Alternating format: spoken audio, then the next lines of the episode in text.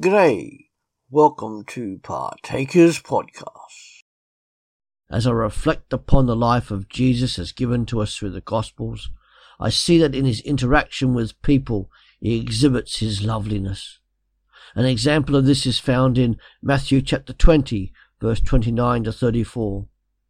As Jesus and his disciples were leaving Jericho, a large crowd followed him.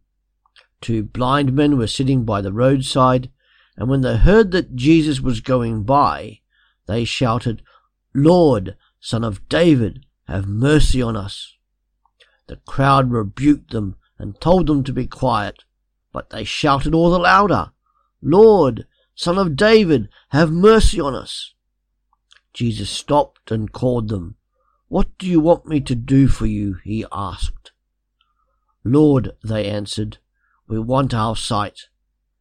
Jesus had compassion on them and touched their eyes.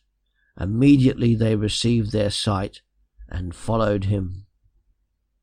See how Jesus exhibited his loveliness to those two men through an act of compassion and mercy.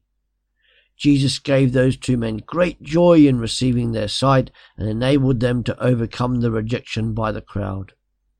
Those two men could testify that Jesus is altogether lovely and lovely altogether.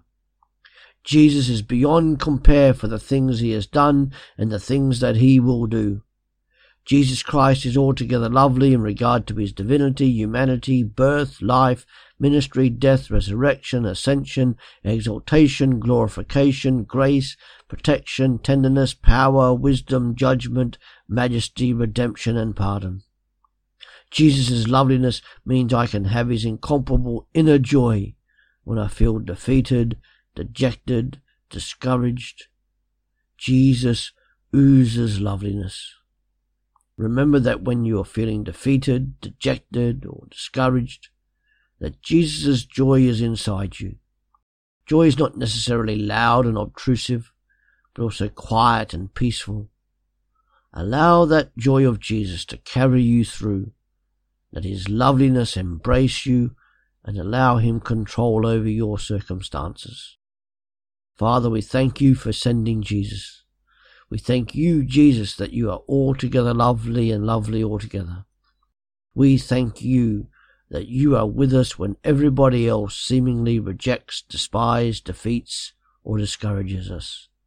Amen. That's it for today come back every day to www.partakers.co.uk where there is a podcast uploaded to help you as a Christian disciple wherever you are in this world in the 21st century. Our books are also available at our Amazon store by visiting pulptheology.com. See you later.